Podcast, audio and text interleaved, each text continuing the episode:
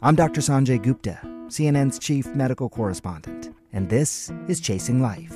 Three out of four U.S. adults are considered overweight or have obesity, 75% of Americans. Dr. Fatima Cody Stanford. Our weight is one factor that plays a role in our health, but by itself, it doesn't give us the full story of who we are. We have to look at our full person. Listen to Chasing Life, streaming now on the iHeartRadio app.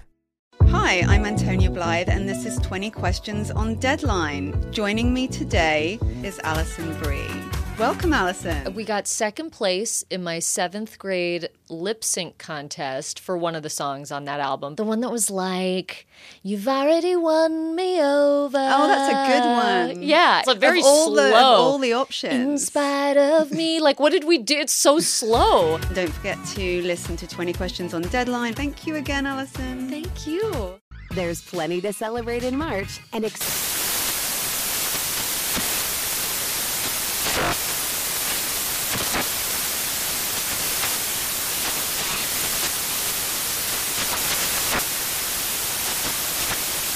National Craft Month with the perfect pizza at home class from Craftsy. And anytime is right to listen to iHeartRadio's iHeart Country Radio. Discover more shows and movies for free.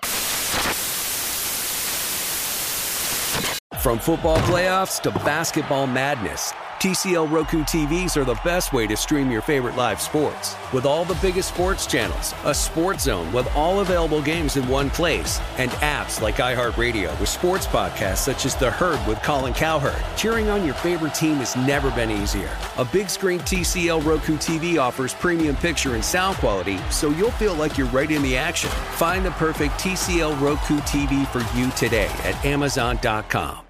The following ad is sponsored by Pets Best Insurance Services. Pets come into our lives in many ways shelters, breeders, or unexpected encounters. But no matter how you found your pet, they become our perfect match. Unfortunately, finding the right pet insurance plan can be hard. That's where Pets Best comes in. With a little information about you and your pet, Pets Best will recommend a plan that meets your needs and budget. Visit petsbest.com to learn more today. Your perfect pet deserves the perfect coverage. Petsbest.com.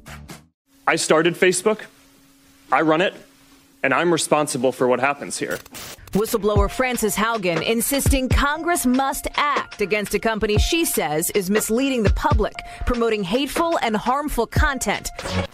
She laid ultimate responsibility on Facebook founder and CEO Mark Zuckerberg.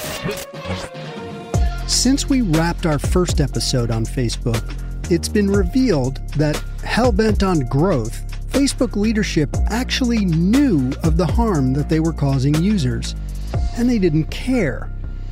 So, in this episode, we continue our exploration of events and learn how this information affects Facebook's BS score.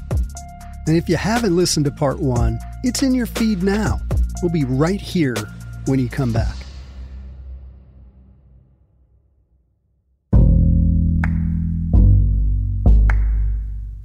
Welcome to Calling Bullshit, the podcast about purpose washing, the gap between what companies say they stand for and what they actually do, and what they would need to change to practice what they preach.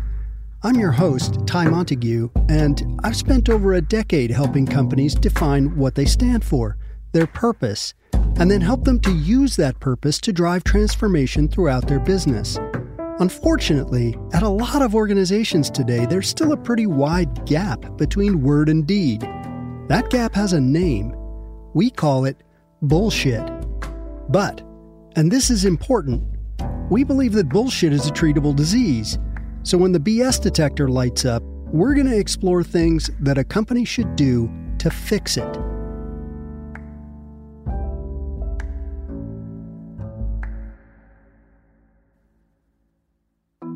Facebook says its mission is to give people the power to build community and bring the world closer together. And we've called bullshit on that. In fact, in our previous Facebook episode, we gave them a sky high BS score of 72. But some pretty important news has dropped since that episode wrapped. So let's do a quick catch up.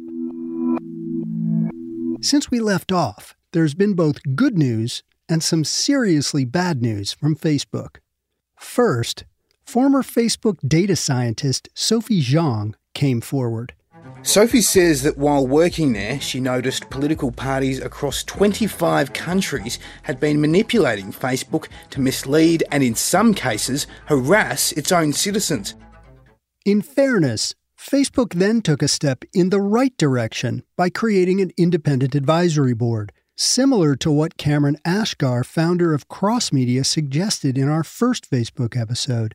When I heard of its formation, I thought, this might actually be a turning point. But then the hammer fell. This is the Facebook Files, a series from the Journal. We're looking deep inside Facebook through its own internal documents. Frances Haugen, a product manager in Facebook's Civic Integrity Unit, left the company in May, taking internal documents with her. She delivered those documents to the Wall Street Journal and law enforcement, giving us an unprecedented look inside Facebook. The thing I saw at Facebook over and over again was there were conflicts of interest between what was good for the public and what was good for Facebook. And Facebook over and over again chose to optimize for its own interests, like making more money. In October, Haugen testified to Congress that Facebook had extensive research on all of the problems and negative effects of their platforms. From misinformation on Facebook to toxic Instagram content targeting young female users. Not only did they know, they chose to do nothing about it.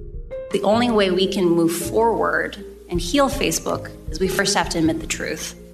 Like the way we'll have reconciliation and we can move forward is by first being honest and declaring moral bankruptcy. And the way Mark Zuckerberg chose to move forward in the midst of their very public trial for moral bankruptcy was to change the company's name. To reflect who we are and what we hope to build, I am proud to announce that starting today, our company is now Meta. It was a head scratcher. It's a move right out of the big tobacco playbook. Remember when Philip Morris became Altria? And even if it was genuine, it was pretty much guaranteed to raise suspicion about the company, not lower it.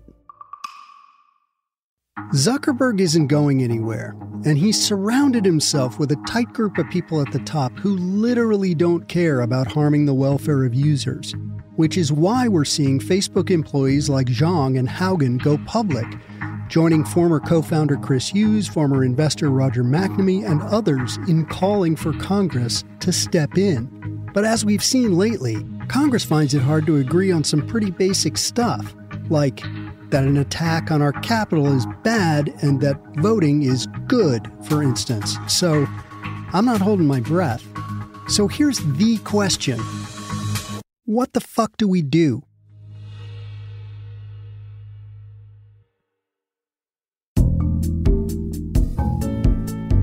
To try to get to the bottom of this, I reached out to an expert who has some unusual and, I think, sorely needed attributes. He's a trained software engineer with a decidedly humanist point of view. My guest today is 21st century Renaissance man Ramesh Srinivasan, a Silicon Valley native, UCLA professor, AI engineer, anthropologist, and author of several books, including Beyond the Valley how innovators around the world are overcoming inequality and creating the technologies of tomorrow, and Whose Global Village Rethinking How Technology Shapes Our World. First, I want to thank you for being here, Ramesh, and welcome to Calling Bullshit.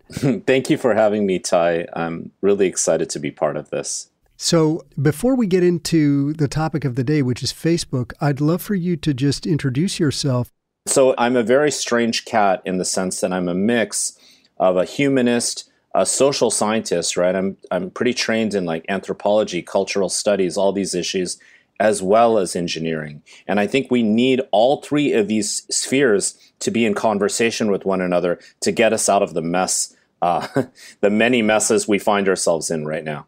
My work is really rooted in the larger question of how we humanize technology how do we transform technology so it serves the best purposes of humanism? And so when I mean humanism, I mean that idea that we all feel, and sometimes we forget that we're all in it together, you know, that your well being might be connected to my own. So that sort of respect of peoples and their lives across our planet, particularly in the continents of Asia, Africa, South America, and so on. You know, these people represent together the vast majority of technology users, yet they're conspicuously absent really from almost anything involving major decisions around big technology platforms. So, this kind of idea of dignity and respect for all peoples that has such promise in relation to the internet, my work is really trying to drive us back toward that as our North Star. Yeah, and I've, I saw that you somewhere that you described it as your work as the intersection of technology, innovation, politics, business, and society. What was it that drew you to that topic? I mean, so I am a late 90s Stanford graduate in engineering. I worked for two years right after my undergrad in Amsterdam in the Netherlands, uh, developing kind of machine learning technologies. And all the while, both in my classes as an undergraduate, in my own personal life, um, because of you know my family being from India and our, my family traveling to different parts of the world, but just sort of also just generally in my own life, I saw an incredible disconnect between the priorities, the lives, the values, the belief systems of people around our beautiful planet, and where we were driving technology. And even in my context as an AI developer in you know the late 90s, with the realities that I was witnessing and, and the insights that came from other fields in many other parts of the world. So you can't really understand technology and what it means without really thinking about things that are not about technology, if you know what I mean. But you know, all the while what we tend to do is we elevate, if not fetishize technology, and that becomes the object of our gaze and our attention, rather than what it actually means for our people, for our planet, for diverse cultures, for democracy, for economic justice, for racial justice, all these issues. Those are not questions fundamentally about technology. And I think I've always been sort of a humanist at heart, someone who cares about these values more than anything. Yeah. Well, we need more people like you with that incredibly diverse background, right? It, it's very rare, it seems to me, particularly in the Valley. That's true. Yeah, and I'm in the Silicon Valley right now. I'm from Silicon Valley. I went to the same high school as Steve Jobs, Stanford, late 90s. So this world is very close to my own personal world. Yet I've also seen how incredibly opaque and limited and actually nearsighted this world is. It's very disconnected. That's why I called my last book Beyond the Valley, both in a literal and metaphorical sense. Yeah, so let's pivot to Facebook. And this is our second episode on Facebook. In the first one, the inciting incident really was the Capitol riot. And we talked a lot about that and Facebook's role in it. The big change since we wrapped episode one is that we've learned via whistleblower Frances Haugen that Facebook knows, right? Facebook knows that they are endangering mental health and in some cases physical well being, and they choose to ignore it.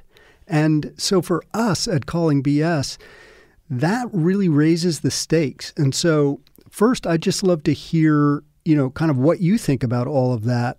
I mean, what Frances Haugen sort of leaked out that she was privy to as as a whistleblower was what a number of scholars not just me but like uh, you know dozens of us and journalists by the way were pointing out. You know, we all saw these things, but we saw the effects in various parts of the world. We saw the effects with January 6th. We saw the effects with the incredible divisiveness associated with Brexit and the and the Trump 2016 election. So we saw, wait a second, what's going on here? These algorithms are manipulating us psychometrically to be more divided than ever. So we were seeing this. It was extremely helpful for our cause as scholars to get that corroboration from internal studies that Facebook was doing, showing that Instagram, for example, and any of us who've used Instagram can f- see this, and you can imagine being a, a, younger person in their early 20s or teens, it, just how it's correlated with the feeling that I'm never good enough you know, I'm never good enough. I'm never beautiful enough. I'm never hot enough. I'm never smart enough. Never skinny enough. Because so much of Instagram is artificially uh, filtered, right? So,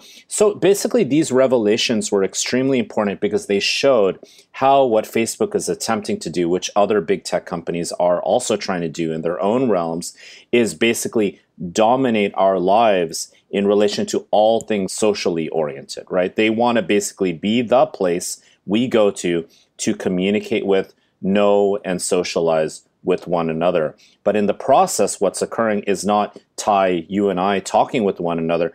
It's some weird stuff that's going on in the middle that's manipulating what you see and when you see it and what I see and when I see it. And there's this massive acquisition of data that is being used to target us as psychographic subjects. Not demographic, but psychographic. What will drive you crazy? What will get you aroused? What will get you to be more extroverted? 100%. As I was preparing for this, I ran across a quote by Sean Parker, Facebook's first president in Axios. And in this interview, he said that Facebook and Instagram constantly ask themselves one question How do we consume as much of the user's time and attention as possible? And then he went on to say, we were exploiting a vulnerability in human psychology. The investors, creators, Mark Zuckerberg, Kevin Systrom, all of these people understood it consciously and we did it anyway. And I guess my question is how why is this even legal? Like it's odd to me that we allow this to go on. Well, partly because we're, we're only wrapping our heads around what's going on recently, and our lawmakers are even more slowly wrapping their heads around what is happening here. I mean, I'm trying to work with as many of them as I can. One piece of good news is that lawmakers across the political spectrum for various reasons. The thing is that what, what is occurring here is, you know, leveraging the kind of principles of free speech, and I'm I'm all for free speech.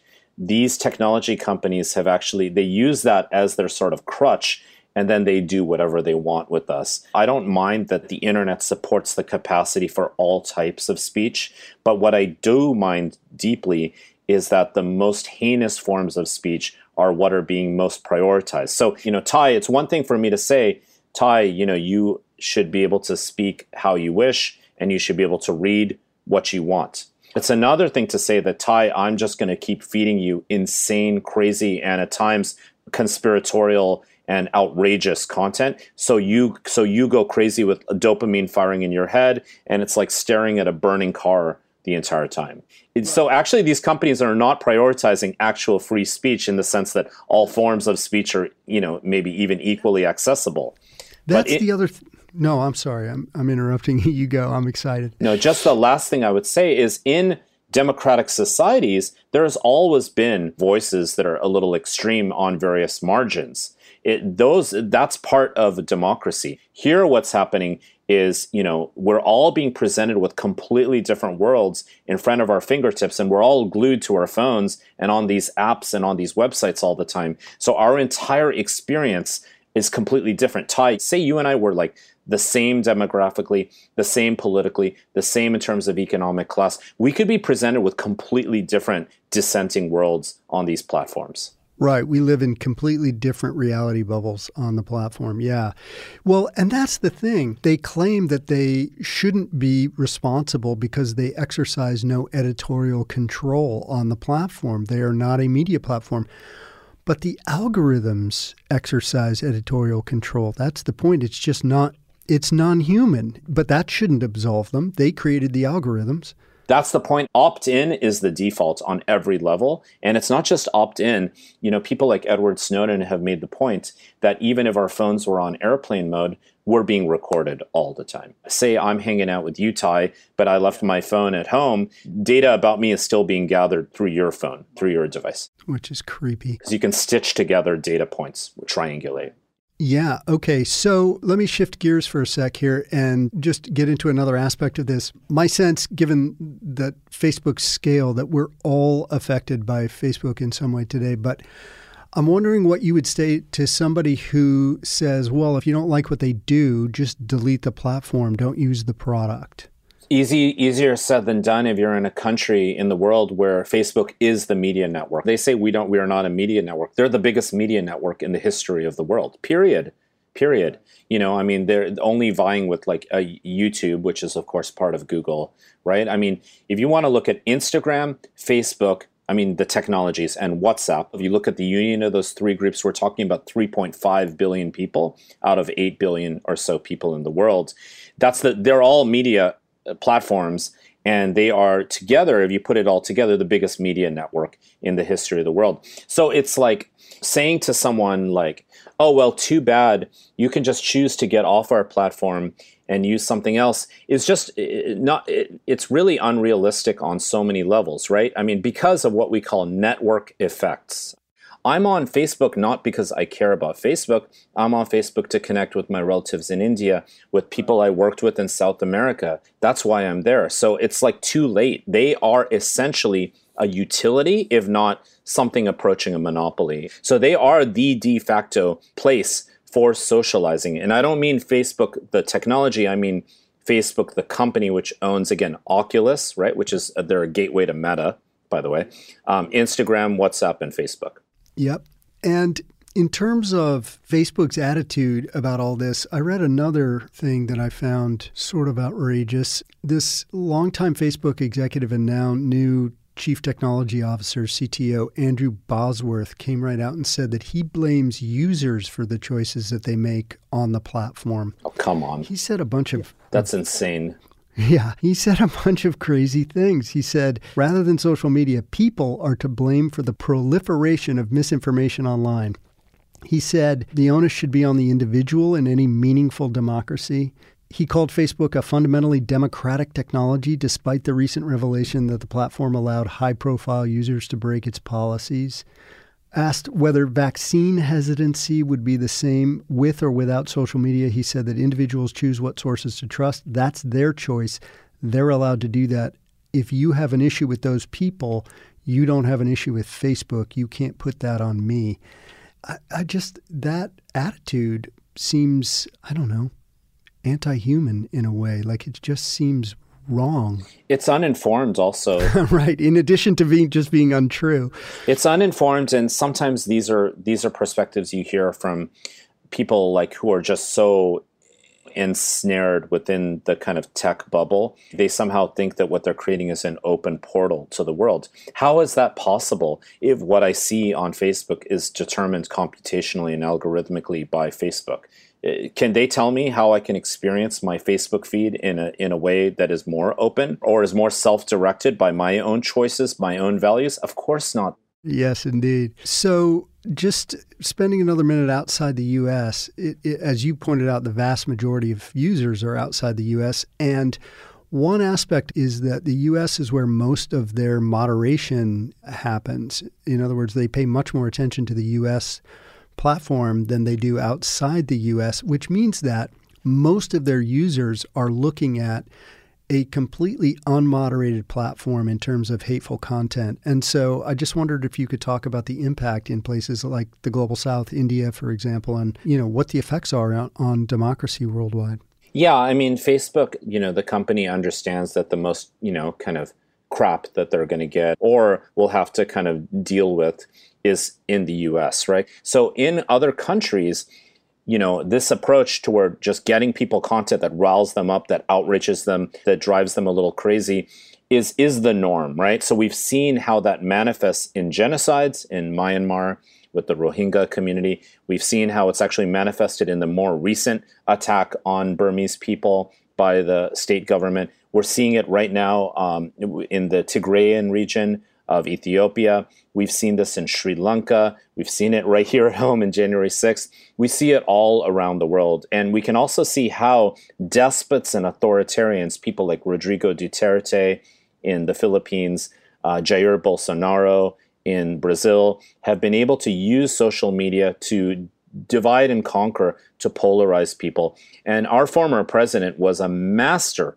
at being a central node of digital activity on many different platforms. He put out content messaging that worked perfectly well for these dystopic forms of virality and visibility that I'm speaking about. Ramesh's take on Mark Zuckerberg, obstacles to regulation, and Facebook's revised BS score right after this.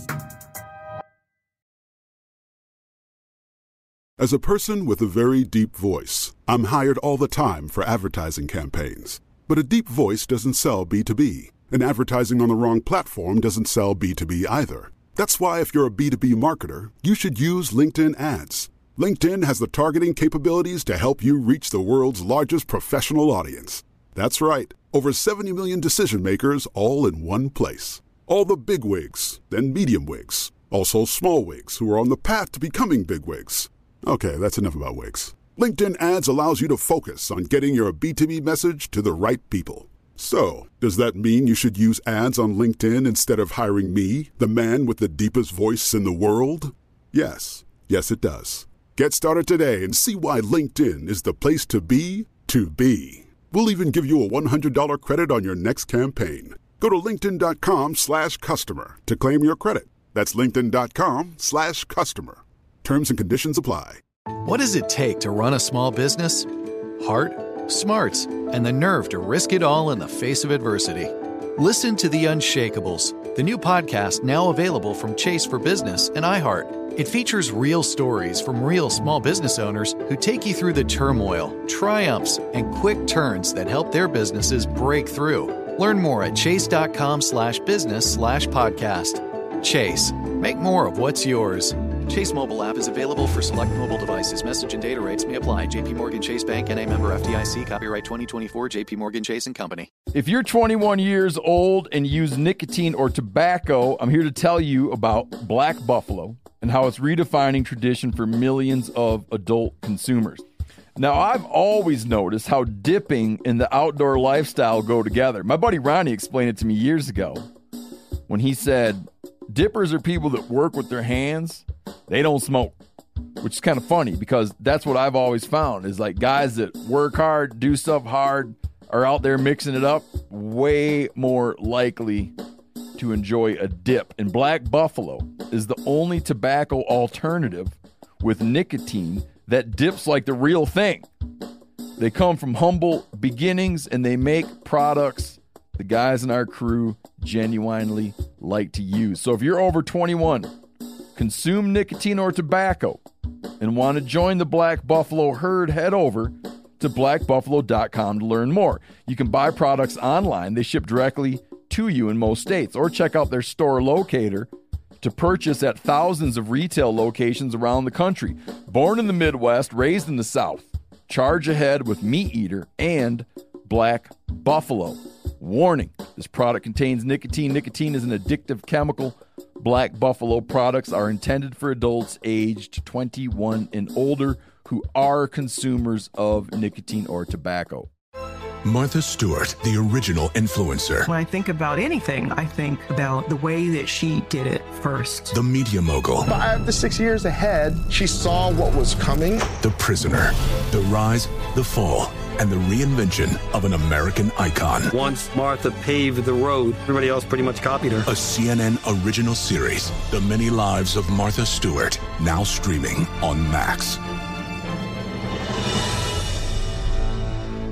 Hi, I'm Antonia Blythe, and this is 20 Questions on Deadline. Joining me today is Alison Brie. Welcome, Alison. We got second place in my seventh grade lip sync contest for one of the songs on that album. The one that was like, You've already won me over. Oh, that's a good one. Yeah. It's like very of all slow. The, of all the options. In spite of me. Like, what did we do? It's so slow. Don't forget to listen to 20 Questions on Deadline. Thank you again, Alison. Thank you.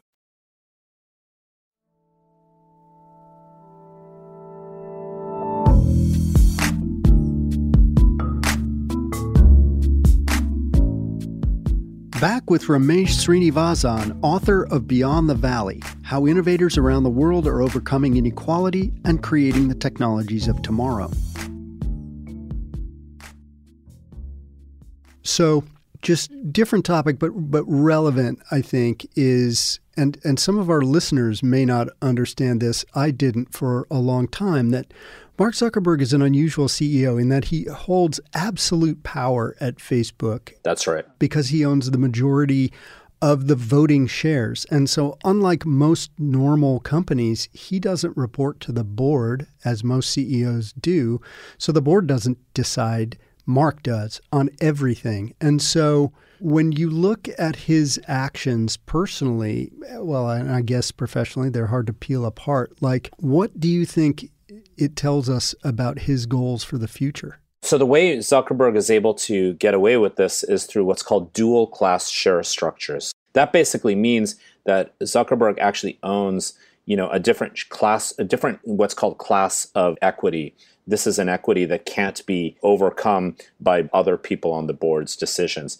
Facebook basically has a strategy from this example to other ones, including their you know so-called independent you know ad- uh, advisory board. They basically say like, "Hey, we're down with regulation. We're down with your opinions, your voices." But at the end of the day, these are just little advisory groups or the, a board that actually doesn't have any power you know, why would the board actually even care to change the status quo unless they have more humanist or humanitarian sensibilities, given that they're making more money than ever? So, what you actually see is again a bait and switch. They say they're innovative, but actually they're really anti-innovation in the sense that they're not resourceful at all. They say they're, you know, supporting democracy. Really what they're doing is figuring out a masterful model of a triumph of a kind of oligarchic capitalism over democracy. So this is kind of like when we talk about the governance of these technology companies, you know, you can't expect them to do any sort of self-regulation at all because it's it's actually just uh, you know like little fake sort of agreements to the public like hey okay next time we'll have better AI okay, next time we're, you know, we're part of this consortium with the ACLU. None of those things ultimately change the decisions that are made on a business or technological level by the company itself. Right. Yeah, I think that you don't agree with this, but but obviously you'll correct me. So let me take a run at this. Mark has absolute power, and he doesn't seem to care whether Facebook is good for people or good for the world at all. In fact, we know that he is now knowingly pursuing revenue growth at the expense of people's mental health, young people, children in some cases. He knowingly lies in public, occasionally to Congress, about his intentions to change. And so I look at that behavior and it begs the question is Mark a sociopath? Like, does he have some kind of clinical condition? Yeah, I mean, you were right to say that. My, I would answer no to that. Yeah, I, I, heard that you disagreed with this, and I just, I just wanted to hear you talk more about why. I think the system is sociopathic, right? I, I, think the system is just deeply inhumane, actually. And as far as Mark Zuckerberg's concerned himself, I actually met him a little over a decade ago. I mean, I wouldn't call him shiny, happy people, but you know, I, I thought he was just kind of in, in that way that a lot of engineers can be. I mean, this is a long time ago.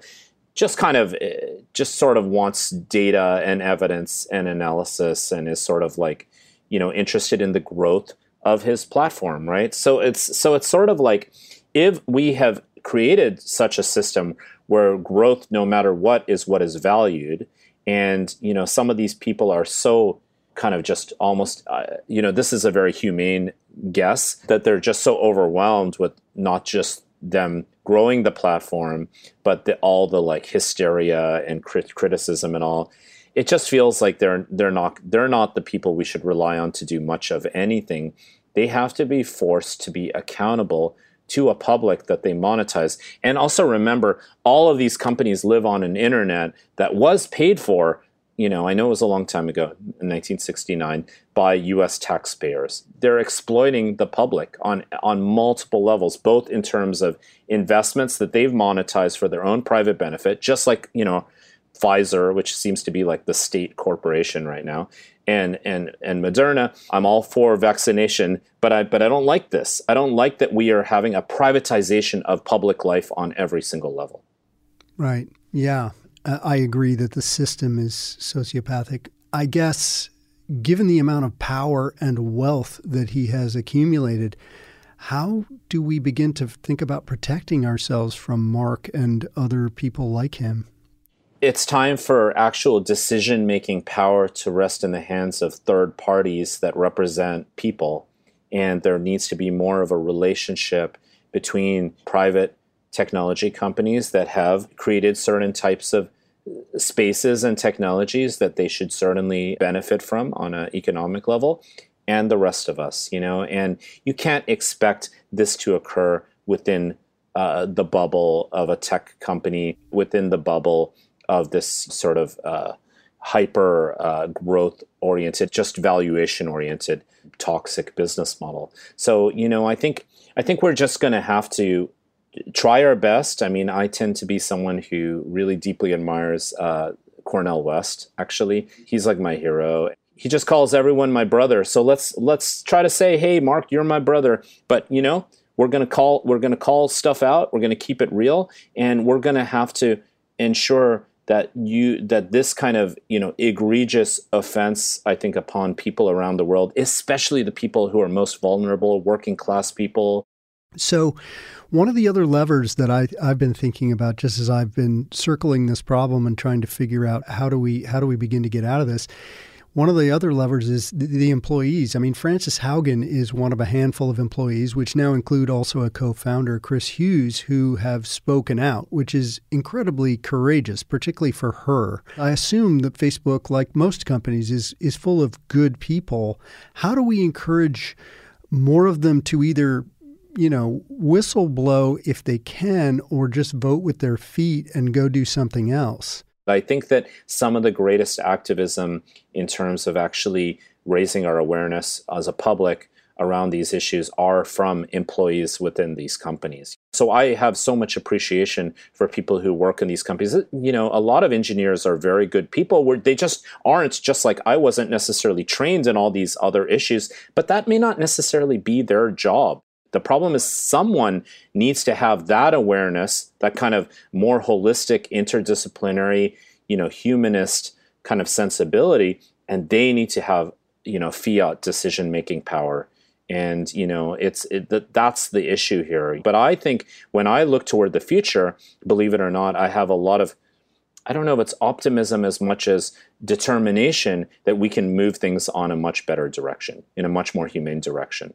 I wanted to spend a little bit more time talking about regulation. One of the things that you've said is that we need legislation that, to quote you, sets the right balance between free speech and algorithms that make hate speech and blatantly false information from unreputable sources go viral. And obviously, I totally agree with that. What do you see as the major challenges to regulation? What a what a great question. You know, I think in this particular case, in a sort of strange way, I do have a lot of hope because progressives, people in the center, and Republicans kind of all are pretty miffed by the status quo when it comes to where big tech companies are. A lot of Republicans like to claim that uh, the tech companies are biased against conservatives and conservative interests and that they actually don't support free speech. A lot of people on the more progressive side of the of the political spectrum are pretty outspoken about how sort of these oligopolic tendencies, if not kind of monopolistic tendencies, can hijack an economy and hijack equality. So, you know, whether it's equality or whether it's like you guys are biased against us kind of thing, everyone's got a problem. So I think that there are certain things we can do, and I've been calling for what I call a digital bill of rights. Senator Klobuchar just introduced a privacy bill. It has some aspects of what I've been calling for, which I would think I think is more progressive. You know, Representative Ro Khanna, in, who I think is really intelligent um, and or really brilliant on these issues, just released a book on these issues. Has been an interesting figure in these discussions. Here's a fertile ground for us to do something about the status quo. Mm, that's good news. So, another thing I, w- I wanted to talk about is just the frame of reference, I guess, that we bring to regulation because mm, for some reason, when we view tech companies, it's viewed as a big deal to regulate them. But we regulate for the common good all the time. Certain drugs are illegal, or there are age limits to things like drinking or driving a car or flying an airplane. Why do you think we don't automatically view Facebook or other big technology companies through that same lens? I think it's because a couple of things. I mean, first of all, it seems different than a car. We use the car in very specific, defined kinds of actions and activities. And so in those activities we're like, yeah, there should be seatbelts in the in the car, right? But our digital lives are our lives increasingly. Right for better or worse. It's sort of saying like our lives should be regulated. And I don't think people have an easy time wrapping their head around that. That's why we need actual regulators. And remember, regulation is not the enemy of business. Regulation actually allows businesses to maintain their competitive edge. Right. If you look at, for example, the last time a major company was broken up in the United States, that was AT&T. Last time I checked, AT&T is doing pretty well right now, right? So it forced yeah. the company to actually compete. And that is what regulation, at least in that particular case, antitrust action is about. In a way, it's about asking the company to maintain integrity and actually innovate. Innovation, in this case, isn't just creating a new iPhone that's going to die in three years, so we all have to buy another one. So, I want to spend the last few minutes that we have trying to light a few candles here because obviously this is a tough problem. And we really believe in the power of action to create change, both inside companies and outside them. In the book, you talk about a future where technology becomes stakeholder centered instead of shareholder centered. To get there, though, you point out that people should have a hand in designing their own technology. How do we get there from here? It's such a good question. So I think what we can do is actually think not like we, we like we started with our conversation, Ty, and not sort of have this be about technology, but about what kind of world we wish to live in. Hmm? Right. And I and I think that that question is the most important question that should drive all our discussions about many things, not only technology or Facebook. So when I think about that world, it would be a world where there's dignity and respect for all peoples, right? It, w- it would be where our individual rights would be respected as, as sovereign human beings. You know, we wouldn't be sources of manipulation and engines that fuel our depression and anxiety and trauma and divisiveness. So I think that's one. Second is when we talk about stakeholders, we need to understand what are the populations within the country, around the world, that are affected by decisions made about a large scale technology platform or platforms that are owned by Facebook, right? In net 3.5 or so billion users. So in that case, we have a huge opportunity to resolve some of the problems with the digital economy. Instead of hiring a few exploited, traumatized content moderators in the in, in the Philippines, what if Facebook partnered with independent journalists in every single country where it operated so that those journalists could actually have power over mediating, you know, auditing, tweaking, working with Facebook technologies so that they could reach people in those countries in ways that are more fair. I mean, bipartisan here. So that's a huge idea, right? This could be a huge way in which Facebook, which is trillion plus dollar valuated company, right? We haven't even talked about Meta next time, I guess. I guess next time. I'll be back. Love it. So when we say stakeholders, we need to think about those, we have to identify groups of populations. We have to identify the groups whose voices should be empowered. That can be done with this great advisory board in relation to Facebook. And then real steps need to be taken to arm those different groups with greater power. That means that we move from disorientation to real collaboration. That's what I'm proposing. Yep. And in the meantime, in our schools and our universities, we need our STEM curricula to not just be STEM, but to also be STEAM, including the arts and the humanities. I think more than ever, people need to really study the humanities and the social sciences so they can understand the question what kind of human being do I want to be? What kind of world do I want to live in? Those are not questions, quite honestly, that are usually asked in engineering classes. Yep. No, that's such a great point. Okay, Ramesh, last question. On this show, we have something called the BS scale. So it goes from 0 to 100, 0 being the best, 0 BS, and 100 being the worst, 100% BS. So Facebook says that their purpose is to empower all of us to build community and bring the world closer together. Where do we think Facebook falls on that scale in terms of actually living that purpose right now? 80. I'll give them an 80 and be nice that way because I do have hope because there are good people who work at Facebook. You know them. I know them. Absolutely. I, I'm willing to always sort of hope for and, and not in this moment where people are so quickly calling one another out. I try to follow a practice of compassion. I think that there's a huge opportunity here where it could be at an inflection point for real transformative change that is great for businesses, but great for everyone else too, right? And that is what I want us to get to. And I'm I'm determined. That's that's why I'm here with you. I'm determined to do everything I can to take us there because I'm I'm a veteran of this world. We can do a lot about this. We can do a lot about this, but we need to start with real dialogue and giving up some power and trusting one another. Real collaboration. I love that vision. Based on that, what's the one thing that you would tell Mark to do to to actually enact that, which would, of course, lower that score?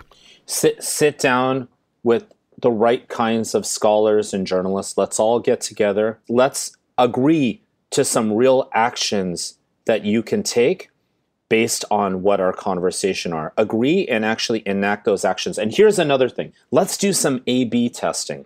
If you are to implement some of these changes, let's see how much that actually, if at all, detracts from your you know what they call engagement. So you know attention is their currency as you alluded to earlier. So like is that really the case? You know if i were exposed to interesting content that's not just crazy trauma hype machine content and it was just sort of like maybe interesting in other ways huh? I, I don't think as human beings we only like to look at burning cars. I really don't i think human beings are more complex than that and i think human beings are also activated by things that activate their interests and expand their imagination. And call me a hopeful optimist about humanity but you know what? We got to fight for what we mean by humanity here moving forward. That's right. 100% it just reminds me one of the ideas that someone put forward in the first episode was instead of a like button let's try different kinds of buttons like maybe a made me think button right things that encourage you to think critically about what it is that you're looking at, things that encourage you to engage in healthier behaviors and with healthier content. Ramesh, this was so great. I, I so appreciate your uh, being here with us today, and um, thank you. Oh, it's my pleasure. This was a great conversation, and thank you for having this podcast. Thanks. I had no idea when I started looking at Facebook that they would turn out to be such a complicated story, or that their score would be so high. But the BS score just goes way up when you know about the BS and decide to look the other way. And it goes up even further if you decide to try to hide it. To me, the tragedy here is that Facebook has so much potential to do good the ability to support and promote great causes at scale a way to share important information about a pandemic, for instance, at scale. Connectivity in all parts of the world. That's what I want from my social media. The really big lie is that they have to pursue this antiquated and dying form of capitalism that puts short term profitability over humanity. I am convinced that it's ultimately bad for business and that the market will prove this out over the long term. So I'm going to raise Facebook's BS score. Remember, the scale is from 0 to 100, 0 being the best, 0 BS, 100 being the worst, total BS. In episode 1, we gave them a 72. We're raising it 20 points to 92. Some might say even that is too low. But we're going to spare them those 8 points because, like Ramesh, I believe the company has a bunch of good people working inside to try to change it. So there's always hope. And if you're running a purpose led business or thinking of beginning the journey of transformation to become one, here are three things you should take away from today's episode. Today, I'm going to switch it up and do these in the form of predictions. One, with a BS score of 92, I predict that Facebook is going to lose the war for talent Young people today want to work in organizations that align with their values. The very best people won't be interested in joining Facebook, and those already there will leave. If you're running a purpose led business, keeping your BS score as low as you can is a competitive advantage. Two, being an ultra high BS company attracts regulators. I predict that at the very least, the days of Facebook's anti competitive behavior of just acquiring or copying competitors is over. If you're lucky enough to be running a purpose led business that gets big, a low BS score keeps Congress away. And three, being an ultra high BS company destroys shareholder value. I predict that Facebook investors, who in the short term have benefited from all this bad behavior, will start to suffer. There is a massive shift taking place in capitalism right now. We're seeing the largest intergenerational transfer of wealth in history as boomers age out and transfer their money to the next generations. Those generations want to invest that money in ways that align with their values. So if you're starting or leading a purpose led business, Low BS will improve your ability to access capital to grow that business privately or in the public markets. Usually, at this point in the show, I would extend an invitation to Mark Zuckerberg if he ever wants to join us to chat. That door will always be open, Mark. But I'd also like to extend an invitation to Facebook employees who continue to fight the good fight.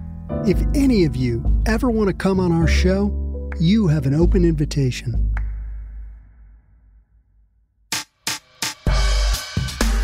Thanks to our guest today, Ramesh Srinivasan. You can find out more about him on our website, callingbullshitpodcast.com.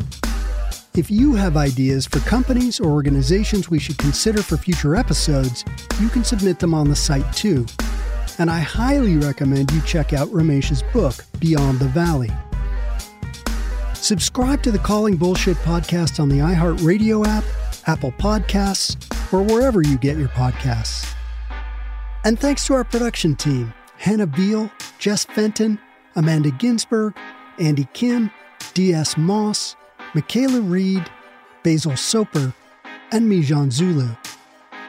Calling Bullshit was created by Co Collective and is hosted by me, Ty Montague. Thanks for listening.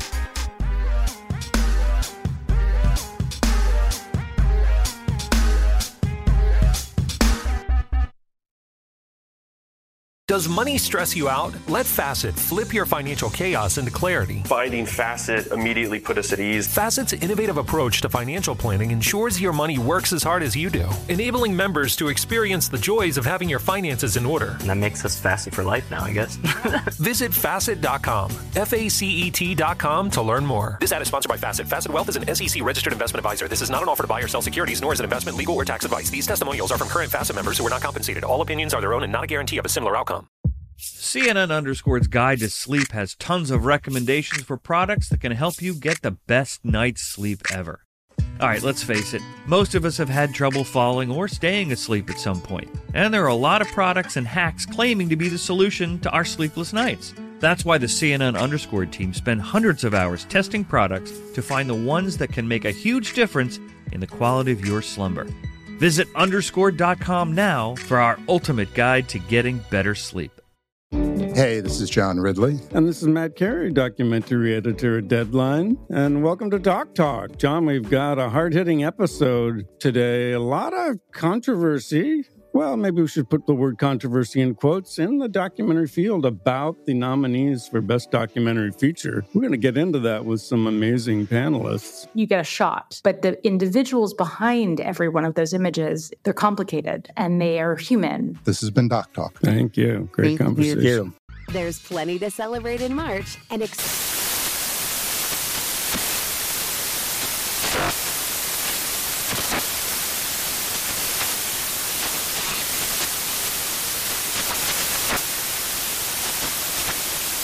National Craft Month with the perfect pizza at home class from Craftsy. And anytime is right to listen to iHeartRadio's iHeart Country Radio. Discover more shows and movies for free.